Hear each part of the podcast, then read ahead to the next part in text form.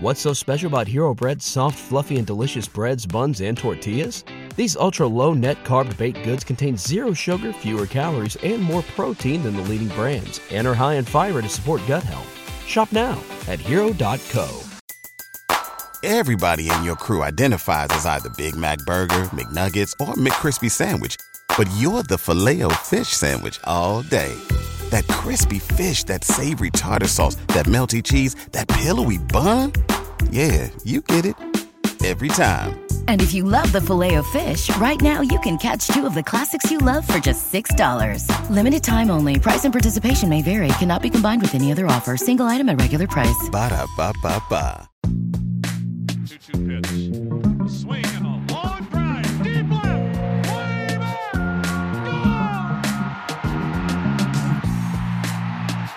Everybody, JJ Cooper here with Nicholas Rossini from Rapsodo, analytics manager for Rapsodo. We're having another MLB draft podcast as we get ready for the 2021 draft Sunday through Tuesday of uh, this upcoming week. If you heard the last one we did of this, you're going to know what you to expect here. You're going to know that we're going to dive deep, and I do mean deep into some interesting players. But if you didn't listen to that one, I, I do want to give a recommendation. If you listen to this one, you already got it on your, you already listened to it now.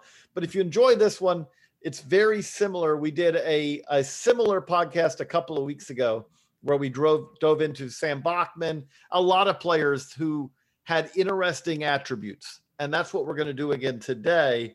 But Nicholas, kind of to dive into that, we were both at the MLB draft combine, Cary, North Carolina, I guess a couple weeks ago, a week ago time is a uh, circle at this point as we get ready for the draft. I don't know what day it is, to be honest with you. But recently, we were both at the uh, MLB draft combine. I was there observing. You were there more directly working uh, because Rapsodo was gathering uh, data at the event. Uh, and kind of, I'll start with a very open ended question of what was that like and, and what did you learn?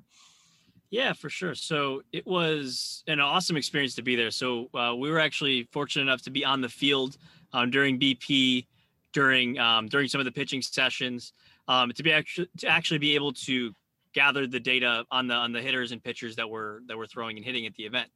Um, so being there, being able to be near, you know, a bunch of the top you know, MLB scouts, employees, things like that. I mean, you, there were former MLB players, Torii Hunter, Fred McGriff, Salta, Sal, Jared Saltalamacchia, uh, Mike Cameron, a lot of players, the former players that were there, um, kind of working for the, the network, but also just as people that you know could be supportive of the players it was really cool to see um, because I have more of that data side experience with less of that uh, you know the ability to see these players you know hit, hitting hitting balls in person and, and, throwing pitches. So it was it was very cool uh, to be able to see that um, and also to kind of be able to show some of these players um, and and you know former players and current players and uh, current prospects uh, some of the data. So you know a lot of people would walk up, you know they'd see us on our iPad, like oh what is this? You know what do you guys do? Um, kind of showing them some of the numbers, some of the metrics we'll get into today. Um, and you know, get be able to see it in real time, which I think for a lot of players, you know, some sometimes during BP groups, there'd be you know, some of the hitters would come off and be like, "Oh, what was EV on that one?" And you know, they kind of be challenging each other to you know hit the ball longest, hit the ball the hardest. It was cool to see just that first person, you know, some of the absolute absolute top talent, you know, in in the nation, be able to to kind of be there in front of them. And the other thing is, is and this is why we're here today. You gathered a lot of very interesting data. Uh, we are going to. That's what we're going to dive into. I, I I know we have another podcast. We already covered this, but I want to cover it again. When you say, when I say you have interesting data, what are you looking for as you gather with pitchers? You had the Rapsodo there that was gathering obviously velocity, spin rate, movement profiles, all that. With hitters, you're gathering launch angle, exit velocity, all that. But what when we say that these are interesting, why is it that these are players? What are attributes that you're looking for that makes someone stand out? Yeah, so there's a lot of different ways, um, kind of with this question. So I, I, would say, really, it's just people that are that are you know th- you're already there with people that are the best of the best, right? This is the MLB Combine, but at the same time, you're looking for players that you know stand out as unique players in that group. So you know, guys hit the ball the hardest, right? I mean, they were pretty long. We'll start also start kind of generally with hitting. You know, there were guys they're all hitting it hard. Let's you know be clear that none of these guys were hitting the ball soft. None of these guys were you know there are very few players that I'd profile there that were you know singles only hitters. But there were some guys that also even with all the all the power and all the, the great contact ability, I mean, they were just taking BP, so the ability to hit the ball hard kind of was a prerequisite. But um, the ability to stand out in that group, and there were certain players within that group that you know were by and large both both uh, uh, college and high school players um, that that stood out. Um, and then on the pitching side, players that you could see um, maybe had a great breaking ball or or you know threw the ball the hardest. I mean, like like I said, there were many many players that are able to touch 95 plus at this event, but the, the ability to maintain that velocity over the entire BP session or the ability to snap off a great breaking ball. I'm um, really just the ability to see and find players that you know maybe trying to make make a name for themselves by going to the to the combine and raise their draft stock. Really, it, it shows through in the data. And the other thing that we've talked about before is is also it's always great to be unusual. what you're looking for. Mm-hmm. this sounds crazy, but if all of a sudden we snapped our fingers tomorrow and everyone threw 100 miles an hour, now that, that'd be terrible for hitters right away. But five years from now, throwing a hundred with you know whatever movement that well these generic pitchers now have would be something that hitters would get adjusted to, or at least somewhat adjusted to, because if you are like everyone else, that's better for hitters than if you are unlike everyone else. And so that's another thing that I think that we'll we'll dive into today. And this is going to be a lot of Nicholas talking and me asking questions because we're just going to start it off. I'm going to say, okay, let's dive into pitchers. Who are a couple of let's start with who's a pitcher that stood out to you that and why? It's a simple question. Who and why? Yeah, yeah. So we'll start with Mason Erla. So Michigan State, um, Michigan State uh, pitcher, and he is uh, re- currently ranked in the in the low 400s by Baseball America. Um, and he actually did the hardest pitch of the combine. He touched 99 on his fastball. You know, was comfortably sitting 95 plus. I would say 94, 97. But I mean, through you know, it went down to 94. But I mean, honestly, the ability to touch 99 is is even in today's game a pretty rare quality, um, especially at an event like this uh, where it's mostly you know uh, college and high school guys. Um, and kind of the interesting part I thought about then, other than the fact, I mean, 99 isn't easy to do, is the fact that he throws it um, at around 150 spin direction. So think about it like a clock. Um, 150 is, um, you know, closer to three o'clock side than the than the pure 12 o'clock. Um, and it's rare to see a guy throwing that hard at that slot, um, especially not out of a you know a sidearm side. He's a he would say he's comfortably a three quarters guy, but he's not a you know he's not a sidearm guy by any means. Um, and he gets a because of that spin direction of 150, he's actually getting more run on the pitch than than ride. If you kind of if those are the two different ways to look right. at it, right? Run would be more of that horizontal movement, a sinker ball type. Yeah, so ride would be the ability to kind of miss bats um, above, essentially the ability to throw that pure 12, 12 o'clock fastball um, and kind of ride above the bats. Um, run would be that ability to, you know, move the ball left and right. Um, for a righty, um, that arm side run on a fastball at the very least is normally into that right-handed batter, um, whereas a lefty would be into the into the left-handed batter. And then you know the ability to throw it that hard at that slot is a very unique thing. Um, at a relatively high efficiency. So he's he's throwing a 95 plus uh, percent efficient, which you'd like to see it probably get maybe a little bit higher to you know averaging 99. There's a lot of guys that can throw more or less every pitch at a 100%, 99% efficiency, um, which is a little bit tougher for my observation on on guys that throw at that such a low slot, like you know 150, almost two o'clock, which is tough to do. Um, but but it is something that you could improve on and you know get a little bit more out of that pitch. I also find it fascinating. You just said he's he's four thirteen, I believe, on our current list. And one of the things that's interesting about Mason Erla, we, he was uh, an interesting guy in last year's draft. I think it's pretty safe to say if it had not been a five round draft last year, Mason Erla would have easily been a draft pick last year. But because of that, he is also, he's almost 24 years old. Of the players in our top 500, he is the fourth oldest in the top on our BA 500.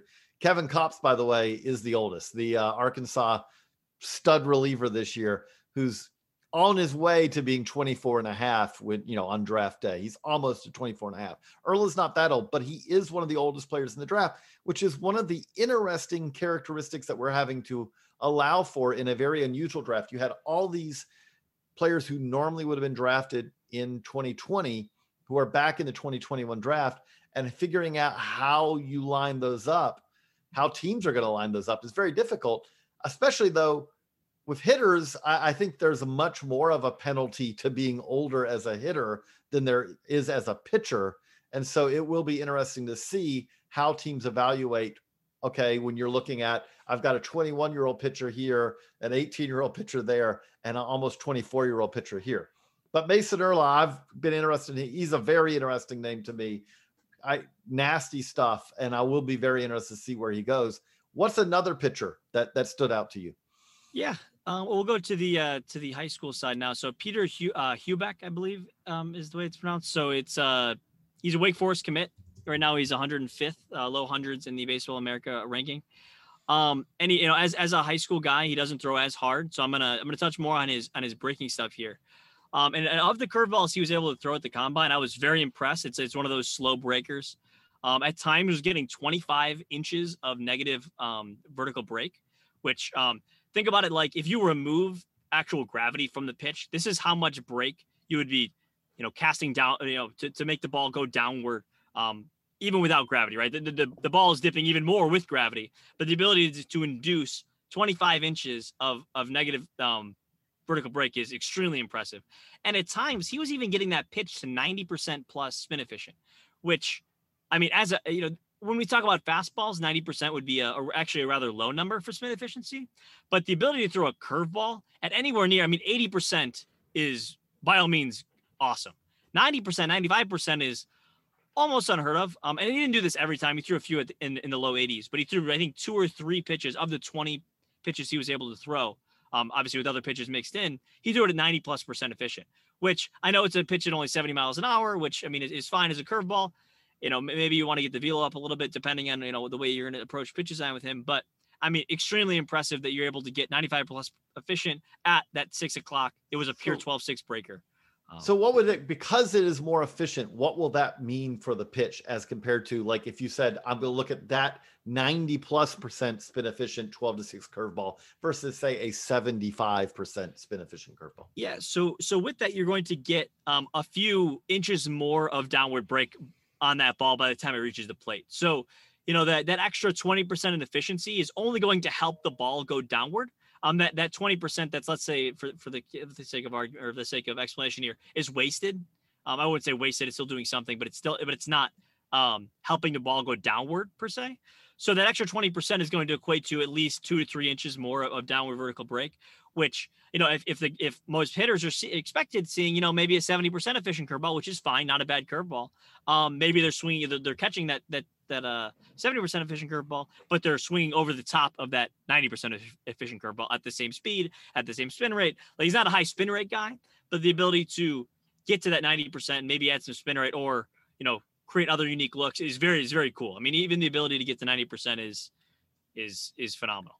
No, that's the interesting thing with Heubeck. You you are talking about when you see that kind of break in a curveball, it's kind of fascinating to see where this is going to go for him because you you are talking about you have this attribute already, but you also talked about it's a slower curveball. How much of that counteracts kind of what you're seeing from the the the break and the depth of it? Yeah, I mean, I would say it. I don't know. The, the, the fact is that if it's slower, it has more time to break. Obviously, there's more time for a hitter to process. But at the same time, if you're throwing that pitch, I mean, right, if you're throwing a pitch at 70 miles an hour, unless you're throwing a get me over like you know, a pitch to, to confuse the hitter a little bit, maybe like a, you know, oh, oh, like flip one over curveball. You're pretty much trying to throw that pitch um, to be deceptive and throw it low in the zone and probably bounce it. Maybe not bounce it, but you know what I mean. And throwing, right. throwing it low to induce a swing on a pitch that's almost never going to be hit. So I would say as long as that pitch is paired well with it, with, with a fastball that's a high efficient, you know, 12 o'clock fastball, which I don't believe he has as of now. I mean, obviously he's a, he's a guy that has a lot of projectability. Um, he's throwing closer to a 90, 91, 92, as opposed to, you know, uh, in 95 right now. But I would say as long as he's able to pair that pitch well with a fastball that is being thrown in the zone and more competitively, um, he's he's going to be able to throw that curveball low in the zone and get a lot of swings and misses because guys are going to be cheating on that fastball. Um, so it is an interesting, from that standpoint of yeah, he's going to have a hard time locating it a bit because he is going to be throwing it low in the zone. Um, I, I don't want to say hard time locating. I want to say hard time throwing that pitch for a strike, given the amount of you know the incredible amount of break it has. But he will be able to be deceptive.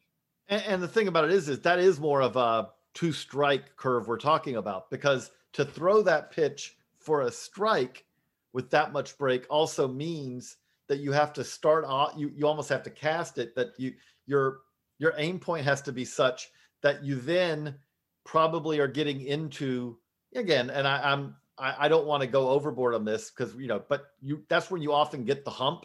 You get that that pitch that comes out of the hand with a rise. Well if that happens at the pro level you've already defeated it because what you were talking about earlier. You're trying to pair it with a fastball. You you want to throw that a little lower. You want to have that where it's coming out like that fastball and then dives, not where it comes out in a recognizable manner to be different from the fastball. Because uh, uh, Homer Bailey, many, many years ago, because I'm old, was a teaching point for me because seeing his curveball, it looked at Class A like it was a great pitch. And then he got to double A, triple A, and they had to completely rework the pitch. And it was like, why? Well, because – yeah, it looked great. It had big break, but it had that hump out of the hand. And as hitter, as he went up the ladder, hitters absolutely recognized it was like almost like you were yelling to them before you threw the pitch. I'm throwing a curveball now. And so you he had to adjust. So that's one of the things fascinating about that. Well, now let's go back to the college side. Another pitcher that I'm very interested in, who's been kind of a prominent prospect for a couple years now, but what was it about Seth Lonsway from Ohio State that really stood out to you? Yeah. So, I mean, straight away, and this is a guy that we didn't, uh, we weren't able to see at the event, but we we do have data on um, just uh, his Rapsodo data in general. Um, and again, another guy with an incredible curveball, lefty with a pure 12-6, um, averaging around 550, which is you know right near six o'clock. Um, high spin efficiency, not as high as as Heubecks, but still, you know, by all means, 80 plus percent, great pitch a high spin rate. So 28, 2900, you know, at the minimum 26, 2700, um, which is fantastic. You know, the mm-hmm. ability to, to really get that downward spin is, is, is, is great. Um, and really, I mean, it doesn't get much better. And he throws it out of that such a high slot. I mean, it throws everything out such a high slot that it's going to pair extremely well with a, with a high efficiency fastball. Um, and you know, getting right over the top. I mean, it's almost a la Kershaw. I mean, obviously not, not the same exact uh, motion as, as Kershaw, but honestly, from that left side, there's they're, they're comparable curveballs. Um, and, and, really, as long as he can locate, like I know, I know his his main drawback right now is basically just the is the control. But if he can get those pitches near the zone, hitters are gonna have a very tough time. Um, especially if tunneled well as well, right? Releasing those those two pitches is similarly. Um, if you can locate them near the zone, it's going to make it a, a very, very tough on hitters to to get the curveball, you know, to pick up on that curveball, being such a similar pitch to a, to a high efficiency fastball. You talk about that. Going like pitch theory and all, because I know that you like to dive into this too. If you're over the top like that, it really does. There are there are pitchers who almost kind of create what their assortment needs to be by their release point. If you're high over the top, you kind of need to be most of the time again there's always weird exceptions but most of the time you're going to need to be kind of a, a, a fastball curveball guy more so than fastball slider because you're you're throwing a slider from that slot it's not going to have the kind of the the movement profile necessarily the the and the same time if you're now if you say you're high three quarters or you know or or lower than that low three especially low three quarters i should say even more so it's going to be hard to get on top of a curveball, right? Like that's when you become more of that fastball slider pitcher. Is that yeah. reasonable? And even if you're calling it a curveball from a low three quarter slot, I'm gonna I'm gonna struggle to see unless it's super high efficiency how it's really even a curveball, right? It could be like a sweeping slider. I mean, I guess we're getting into kind of the the part of pitch design where it's you know a sweeping curveball and a sweeping slider. What's the difference? But at the same time, it's hard to make that ball go you know north south out of that slot. It's it's near impossible without having you know some some crazy wrist angle type things and and you know other things that get a lot more complicated. Um, it, it's just going to be purely you know almost anatomically right. Like it's almost just the way that you know we're built to throw a ball. It's going to be tough to to even do. Yeah, so so that's a great point. I think. And Lonsway struck out 13 per nine this past season. He walked 5.7 per nine. So that is kind of the story of Seth Lonsway. He's been a you know a big part of Ohio State's uh, rotation. You know, a couple of years now, but it will be interesting to see kind of how he develops in pro ball as well. And again, like you said, but he's not going to be a first round pick. When you get a little further on, then that's where the trade-offs. Uh, when we talk about Jack Leiter, when we talk about Kumar Rocker, when we talk about Ty Madden and Sam Bachman, at that point you're saying I'm not having to make a whole lot of trade-offs. By the time you get to the even second round, by the time you get to the third, fourth, fifth, then you're talking about with pitchers, you're saying, okay, I'm getting the there's kind of there, there are these okay, what do I this guy have a lot of? What does he have a little of? Okay, I'm getting a lot of velocity but the command's not all that and the control's not all that well. Or he has a really the that I love the the the you know the breaking ball. I love the spin efficiency. I love the movement profile of it. But like you said with Heubeck, okay, you're not getting that velocity yet. Now maybe it'll come down the road, but you're not getting it where it's like, okay, ideally I'd love that pitch to be about five, eight miles an hour harder paired with 95 plus on the fastball. That's why the draft's all very interesting is is that the ability to suss out which characteristics, which projectability guy is going to develop further is where you get from, okay, I'm taking this guy a little later on in the draft. And then you look back on it later and you say, oh, you really got something out of it. But before we move to hitters, we do have another combine guy who stood out to you and we're staying you know we, we, we've we've done ohio state so now we're gonna we're gonna give both sides of the rivalry some time here. So now we're gonna move on to Michigan. And why is it that a Michigan guy stood out to you? Yeah, so Steven Hajjar, um, he has an interesting pitch mix. So he's more of a pitch mix. I Obviously, I mean, his individual pitches themselves are great, but the fact that he has three pitch, pitches that can, you know, honestly be called plus it, you know, it, it, depending on the way you look at it, it is is incredibly impressive. So he throws a hard fastball, 95 plus. Um, I mean, was touching, I think 96, 97 at least at the at the combine. Um, not great spin efficiency. It's okay. I mean, he's he's 90, 95 plus um, efficient, but like I've said earlier, I mean, people have shown the ability to throw 99% pretty much on command. Um, and and as a lefty, I mean, it's an average spin direction. It's 1045. So if you think about it, you, you reverse kind of the righty. He's essentially a, a righty 115, which is, mm-hmm. you know, pretty much squarely, squarely average at 1045. Um, but the pitches that I thought were, were even more interesting than that, right? The fastball is interesting just because it's thrown hard. It's it doesn't stand out other than that too much. But he throws and the few sliders he did throw at the combine, they were all extremely low low efficiency, which like we talked about in the last episode, ex- extremely low efficiency um, sliders, uh, essentially what we like to call gyro balls. Um, are, are, re- are, really hard to throw, right? It's essentially a, a, ball that's thrown almost identically like a football or with bullet spin, essentially with no um, backspin, side spin, or um, you know, top spin. It's really just thrown like a bullet. So the, his ability to kind of on command throw that five, sub five percent slider is is going to be a very deceptive pitch when paired with that fastball. As long as he can pair it well, um, and he throws and, and as he throws it hard, right, as, as a hard thrower, um, it's going to be a pitch that looks like a fastball um, for a very long time until until it's not. And then I'll also dive into, you know, he, he does have a high efficiency curveball, uh, pure 12-6. Um, does have that 12-6 movement. I think the the spin the spin efficiency was was fine, but the ability those three pitches paired with the fact he throws hard is a very you know it, it's it's wipeout stuff as long as it's located well and it's it's uh, you know tunneled well. I, I want to go a little bit more into the gyro ball. So basically, what you're talking about, and again, I'm trying to summarize, and then feel free to correct me because I may be off base.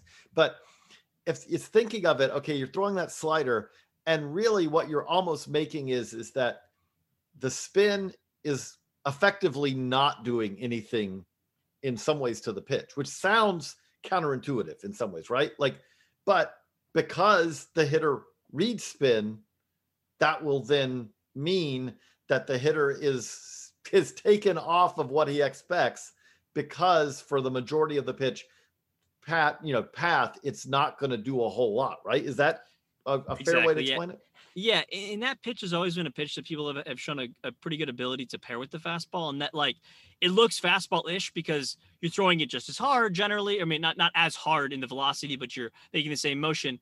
But yes, it is going to drop because with the fastball, with the spin efficiency being 95% plus, it's going to it's gonna it's gonna rise up. It's gonna rise up Fight up gravity better. without gravity. Now with gravity, it's still going to go down, but at the same at the same time, this other pitch, this this low efficiency gyro ball slider, is going to drop um, more than more than the batter expects. So it's it kind of has that that break effect without actually technically adding break to the ball, but it makes it extremely deceptive. That's really the big thing. otherwise, if you knew, I mean, if you threw a, a gyro slider every time, it's not going to be deceptive at all, quite honestly. But the ability to pair that with a pitch, um, as impressive as that 95 plus fastball, is is really what what makes it wipe out. And, and the other thing with Hajjar that that stands out about him is is that him throwing at the combine, his velocity in season this year at Michigan was a little bit up and down uh, this year, coming back from a, a knee injury, and there's he's shown kind of that ability to kind of get to that velocity in the past. He showed it at times this year, but I think that was pretty useful for him to kind of go out there and do that and kind of put that in front of everybody right before the draft like hey what you saw from me in my worst outings this year by the way he was still very effective but he just didn't always have the velocity this year that maybe teams had expected but his ability to show that in the combine to me does help him a good bit going into the draft because you now have that and you're like okay we saw him just do that and i know it wasn't a game but it was a pressure packed situation. It was something very important for these players. That you're not going there and just having this is not just a random side session where you're trying to work on stuff. This is you throwing to basically put yourself out there in advance of the draft for all 30 teams and he performed and he responded doing that. And, and to me that is something also that that becomes interesting as you talk about with the draft. But again, it's an interesting, I like how you put it. It's an interesting mix of pitches that he has. And when you put that whole combination together, these pitches aren't in a vacuum. If you, I'll throw that before we get to the hitters. If we took, we could take really good pitch attributes for individual pitches, but if you Frankenstein together a pitcher, it could potentially not work all that well together because if they don't fit with each other, if they don't pair with each other, they become like you said there with the gyro ball, if you have a gyro slider and you don't have a efficient spin efficient fastball, it's not going to pair as well, right? Because if you throw that pitch a lot, it just a, a, a slightly slower fastball that drops a little more if you can look for it. But if you're having to prepare for this hard fastball with with riding life, you know, high, you know, right, you know, rising life, I should say, then then that gyro ball becomes a very effective pitch if I'm throwing a fastball with a lot of run, that doesn't pair as well with a 12-6 curveball as it would maybe with a slider. That there's different combos that work better together than if you just took these pitches and looked at them in isolation, right?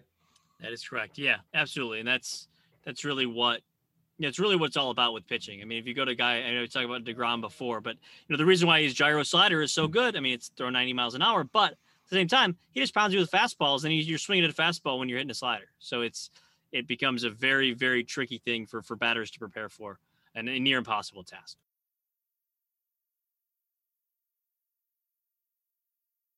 Okay, let's move it over to the hitters because we did also have hitters taking BP at the combine, and again, you all had uh, the Rapsodo hitting devices there, you know, gathering everything, recording every swung they took.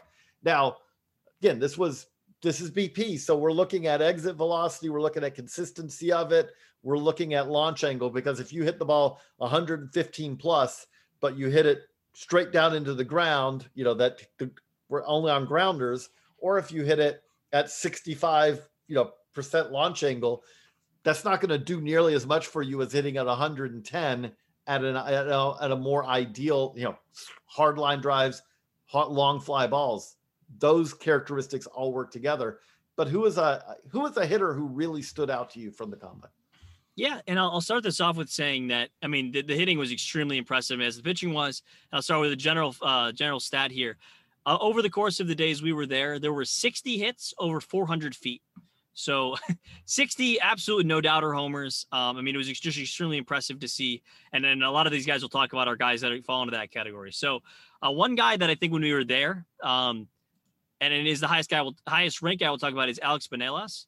Um, he had, I mean, an absolutely extreme, you know, an incredible session in front of us. So, um, he hit 23 balls of the approximately 50 he hit. It was a pretty long BP session.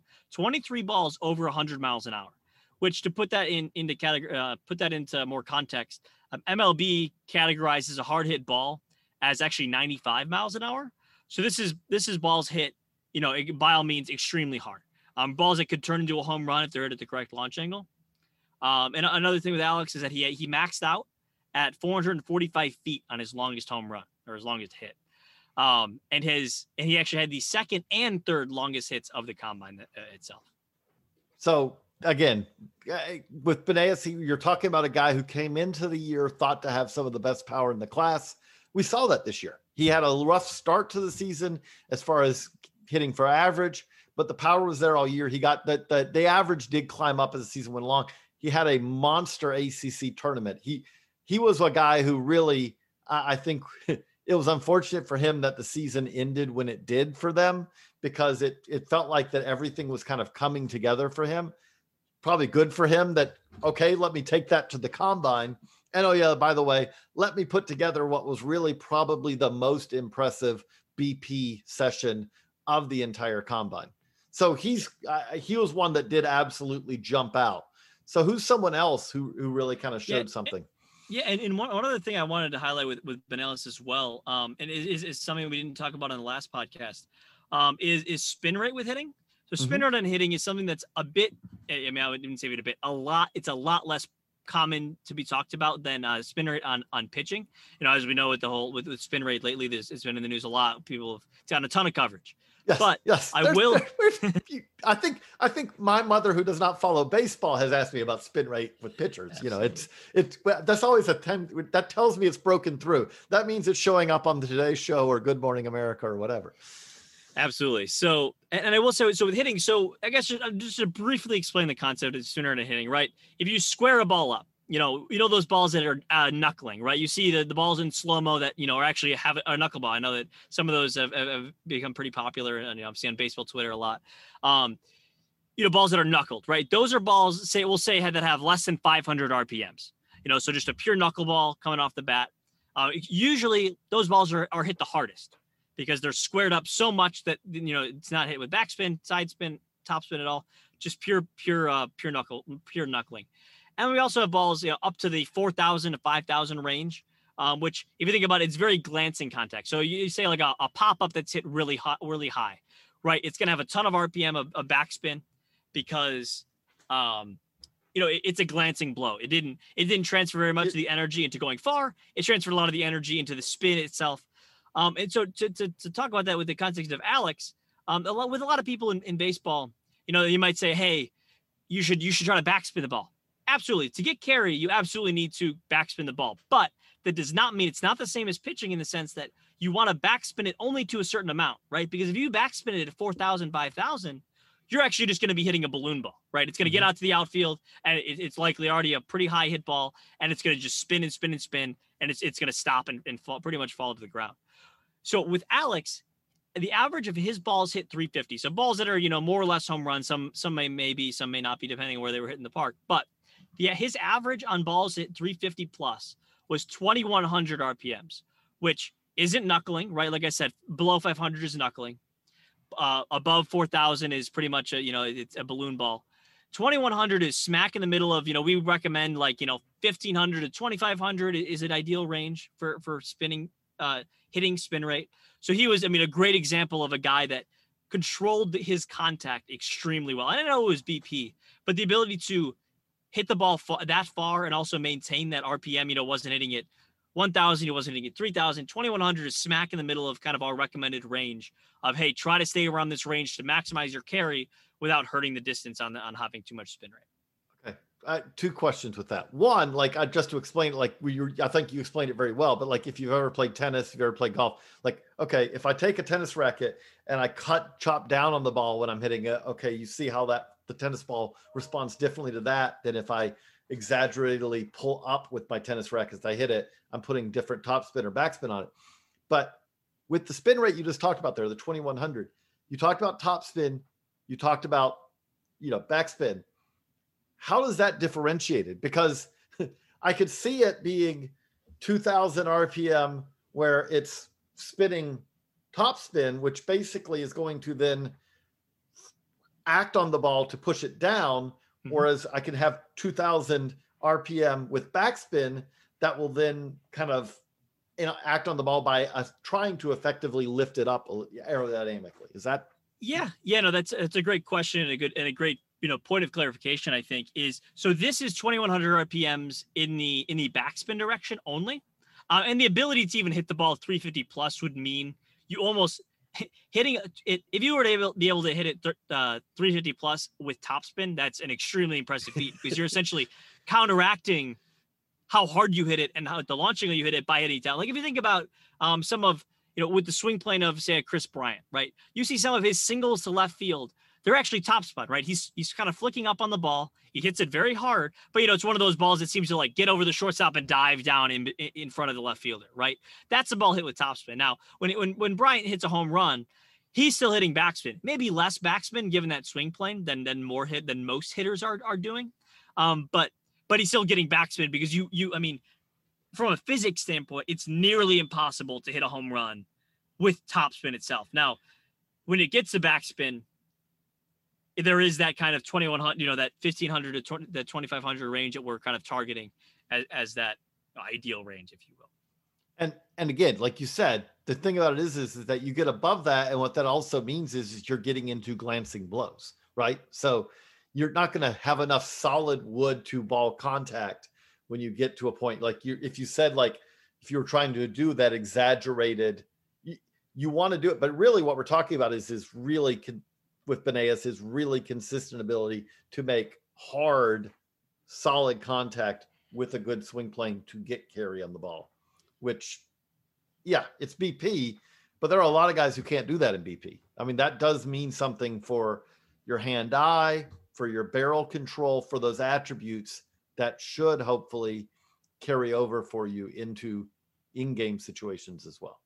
But that's a great deep dive into again one of the better college sluggers in this year's class. Who, who's someone else who stood out to you from the combine? Yeah, so we'll move on to a to a high schooler here. So Vytas Valincius, I believe is is is how it's pronounced. I'm, well I'm, done, well me. done, sir. Well done. um, and he is a he's currently committed to um, South Carolina, and he, he's towards the back end of the uh, the BA Top 500 right now. He's 488th, um, and, and his performance was by all means it, it, you know incredible. He actually hit the hardest ball that we tracked at 111 miles an hour off the bat, um, which is especially in BP really really hard, and it wasn't a fluke. He also had hits of 110, 107, you know, a few more at 105. So it wasn't like, okay, 111 and then 95, right? It was, it was right. 111 and then 110. it, it wasn't Which, lightning struck one time. And by the way, that was amazing that one time. No. Yep. Um, but, and then he also has um, on those on those hits, um, he had solid launching on those hits, which you know, launch angle isn't everything, EV isn't everything, but the ability to pair those two things together means those balls are going really far. So, I mean, he was able to stay in that you know 20 to, to 25 30 range um, very often which is going to lead to balls in the gap balls over the outfielders especially if you're hitting at 111 110 i mean those are those are home runs um, and and, and also to kind of keep consistency with what we talk about Binelas, um, he had 19 of his approximately 40 hits were above 100 miles an hour of EV. So it wasn't just those fluky couple. He hit the ball very hard, very often, um, which for a high school for a high schooler um, the ability to maintain that exit velocity was extremely impressive over rather long BP sessions. I think I, I we touched on this in the last time we did this, but I do want to bring it up again. If you're just listening to this podcast, you may hear 110, 111 and go, okay, that sounds nice. But I was watching a game last weekend and they had a guy who had 114, had 115. And that's true. I mean, again, you'll see Giancarlo Stanton. He lives his best hits are in the 117, 18, 19 range, which he's in rarefied air kind of almost by himself. But the key thing you touched on there is that this is BP, and there is that component to it too.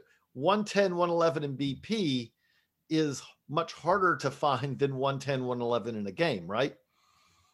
Yeah. And, obviously in a game, you're not going to maintain that velocity very much with, you know, the ability of pitchers to, to miss your bat but yeah, I mean, really, that ma- maxing out, you're going to max out at, at, a lower at a lower v, uh, exit velo due to the inbound pitch. Now, it's not going to add that many miles an hour. Obviously, like you're talking 111 right now, you're talking 117, only six miles an hour different than Giancarlo Stanton. Um, but it does help that the uh, the inbound velocity does does aid that at least right. a few miles an hour at the very it, least. If now again, this would be unsustainable, but if you were talking home run derby theory, if you had a BP pitcher who could throw a very hittable 100 mile an hour fastball that hitters could time, that would be your best BP home run derby. You know, we got the home run derby coming up for the All Star game.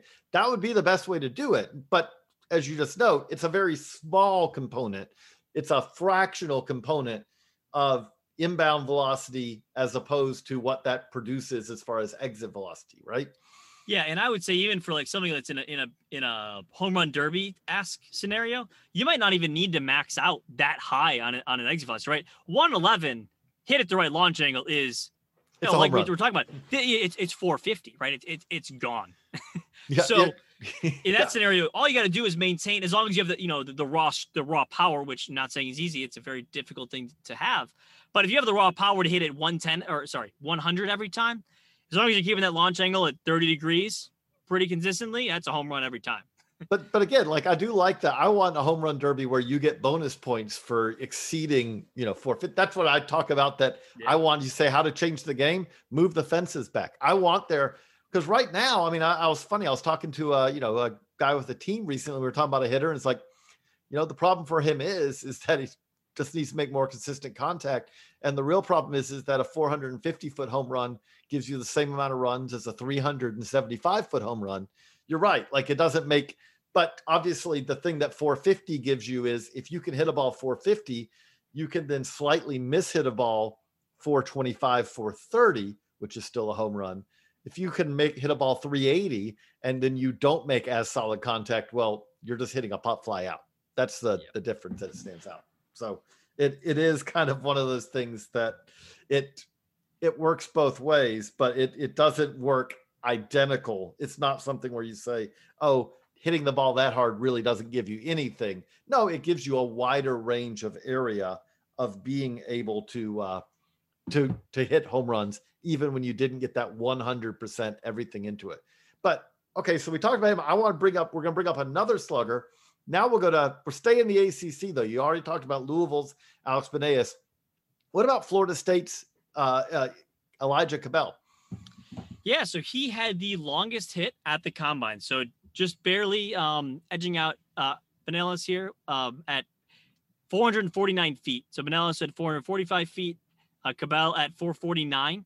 And actually, it was in it was in a shorter BP session. So it was uh, it was one of the sessions where they were cr- a bit crunched for time. So he only had I think around 20 swings, and it was still impressive enough to to make this list and hit it the longest at the combine. Um, had a ton of hits over 105. And, and, what was interesting also is that he maintained a kind of a higher launch angle range than the other guys, which kind of te- led to more of these balls that were, you know, pretty much like at the batter's eye, hitting the batter's eye. It really the ability to to really power it, you know, hitting it hard and also hitting it um very consistently far. Um, even uh, in the short amount of time that he he did have to to kind of show it off. And, and eh, that's something that Elijah Cabell did. Uh, and actually, when you say that, it very much fits with the attributes that I would expect. If you just look at what he did this season at Florida State, he showed massive power. He had a 560 slugging percentage despite a 264 batting average. So that's an ISO of, you know, that that's a almost 300 isolated power there. He also had a 40% strikeout rate. So it's kind of the and again, when you talk about those kind of launch angles, the other thing that can happen with that is, is you are emphasizing power potentially at the cost of consistent contact because okay how do you generate that well the bat is not staying on plane with the ball as long coming the ball coming in the bat coming you know swing to knock it send it back out but if you do intersect those perfectly or close to perfectly, that's where you can get a truly majestic home run. That combo can work together for good. And also, and again, Cabell also had a 397 on base percentage this year. He knows that he he he did draw his walks as well, you know, some hit by pitches as well. It's not like he was just helpless at the plate if he didn't hit a homer, but it is one of those things where those attributes kind of sync up pretty well as I would expect it. Um, and as you said, he did hit some balls that, man, they were pretty. They, I, I do love a good majestic home run. Joey Gallo, Aaron Judge, Giancarlo Stanton. Elijah Cabell hit some majestic home runs in that BP, and that's and you said it's also in a shorter session, so he didn't get as many opportunities, but he still did manage to pull that out. So, kind of putting this all together. One thing I want to talk about when you talk about distance, I, I think a key part of this is is you mentioned spin rate. That's part of the calculation, right? That's it's something where it's not just you're saying this ball was hit at 110 at 22 degree launch angle. That's part of it. But you also are factoring in these other components that do affect and can somewhat significantly affect the distance of a of a hit. Yeah, no, it's it's an extremely important thing that really is is rather unknown. I mean, I don't want to say unknown, right? At the same time, it's really if the data is in the public, people will start to know it. But it's really something that you know is pretty unique to our own product, um, in that you can see a ball, right? Even even just we won't even talk about the raw spin rate in terms of. I won't go into this right at, at this point, but say like even top spin or backspin, right? You can see a difference. Say it's a ball hit at you know uh, 90 miles an hour at 20 degrees right say a ball's hit at the same it'd be the same top spin the same back say say a thousand rpms of top spin on one a thousand rpms of, of backspin on the other um you could see a difference of 50 50 plus feet in the in the carry um between those two because one hit Massive. is you know hit up and then it spins itself down to the ground with topspin or a hit that's hit with backspin that carries a little bit i know as opposed to you know the, the hit in the middle is going to be Which- the hit that's with zero spin which is not really possible but you know Which Um, again, when we say carries, which is it fights gravity better because gravity is a constant on all these, but it fights gravity better. And again, that's I mean that's something significant though because it's not just oh I hit this ball hard. It is the quality of how you hit it that does play out you know a factor in basically how far the ball goes.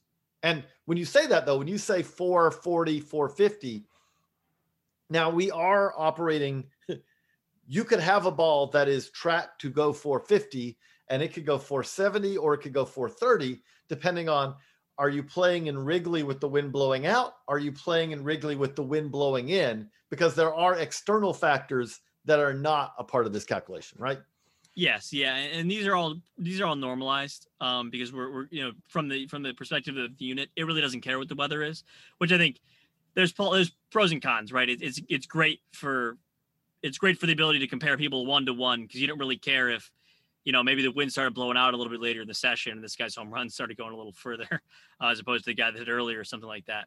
Um, but at the same time, yeah, it, it is going to change based on the conditions and and even to take it one step further, it could be that the conditions it themselves are impacting or kind of aiding that spin. So maybe you're having a ball that was spinning back decently hard, and then you have, you have the spin, you know, you have the wind coming in. It's going to aid that spin to go even uh, less far. right I- So it's uh, a lot of different ways they can interact. but again like to me normalizing it makes sense this is we're using this as a as a tool i, I want to know comparing apples to apples i don't want to say oh by the way this guy hit the ball less hard with a less ideal angle of how he hit it with less ideal spin. But because the wind was blowing 40 miles an hour when he hit it it went 20 feet further. Well what does that really tell me? Because he had you know unless you're telling me that this hitter has a way to optimize for wind, which the first hitter who does that will be the the the the you know the next one. But unless you're doing that, I want to know okay, how does I'm comparing what this guy during his BP did to this guy in his BP, and really also on top of that, you're comparing that. You're not saying if one's in Coors Field and one's in you know it, it, it, at the Marlin Stadium, you also want to compare them. You don't want to say, oh, okay, well, you get an extra 20 feet because you're playing a, a mile above sea level either. Again, normalize to compare these apples to apples, not apples to uh, you know tangerines. But Yeah. I, so having now had a chance to kind of go through the combine, like I have to imagine that you're already you all are already iterating like, okay, this is gonna add more useful data for next year when you're doing all this stuff uh, again i would imagine Yeah, yeah, absolutely. So it's we, we are looking, you know, to, to kind of further that. Um, it, it was great to see, you know, the first time we were there, and obviously the first the first combine that that Yeah. MLB has done. So you know, we're always looking at ways to you know further integrate our our products with with these sessions because it was it was awesome to see. I mean, it was it was great that we were out there and, and you know showing showing what we have, but also just great for the players to be able to, you know, show some of these things that are unique, right? It's not that they're, you know, in the past, if you have a combine, it's just the scout's eye and maybe there's a there's a radar gun. But like we like we've said a lot, there's a lot more data that can can be helpful in, in getting, getting a guy drafted, right? There's a lot of different. Really, the way I think about it is like if you're a scout with all this data, an MLB scouter or otherwise, um, you can kind of dream on players a little bit better with certain attributes that you otherwise wouldn't even know they had. Right? Maybe maybe you you in the past you'd accidentally draft a guy that turns out he had this great attribute you didn't even know he had, but now you, you you're you're able to see that data and more accurately um, address and kind of rank these players, if you will, before you get them into your system, um, which is what I think our data does uh, by and large. Uh, the other thing I would say with that is, is, and it can work the other way too, which is, is you can find a player. Let's say, for instance, especially at the high school level, but even at the college level, you can find a player who you watch them and you say these individual components seem really good. The results aren't there. Well, why aren't they there?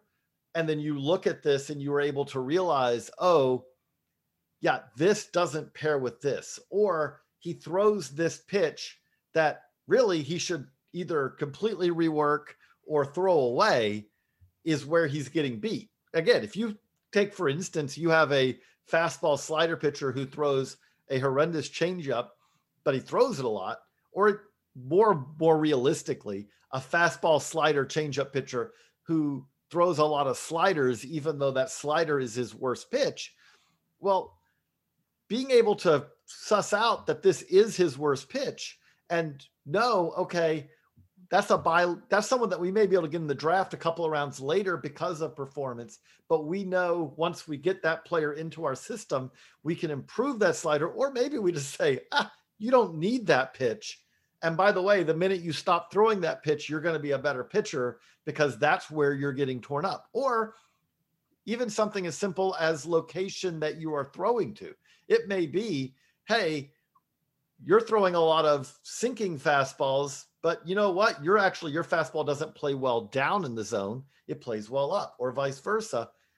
You all are again, the, the data is giving the ability to optimize each individual pitcher to what's best for them, not just what's best for it. There, there are no easy generalities for this across the, the board, other than say throwing hard is good, again, you can't even say spinning the ball is good because in some cases, not spinning, you know, like having a pitch that doesn't spin is again, oh, he throws a great high spin changeup. Well, uh, not that's not what we're talking about necessarily.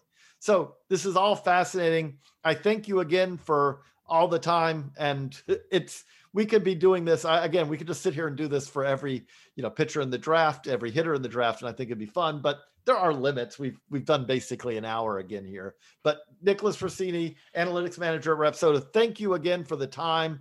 And again, I hope you all enjoyed this this deep dive. If you did, and you haven't listened to the first, go back because there was we did uh, further looks much like this about other players and what attributes about them really stood out, pitchers and hitters.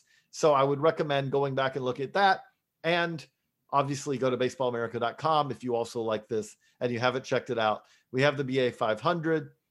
We have on there rap scores, which are kind of synthesizing a lot of what we just talked about into a into a sim, a single score for pitchers and hitters. You can check that out at baseballamerica.com as well. For Nicholas, I'm JJ. So long, everybody.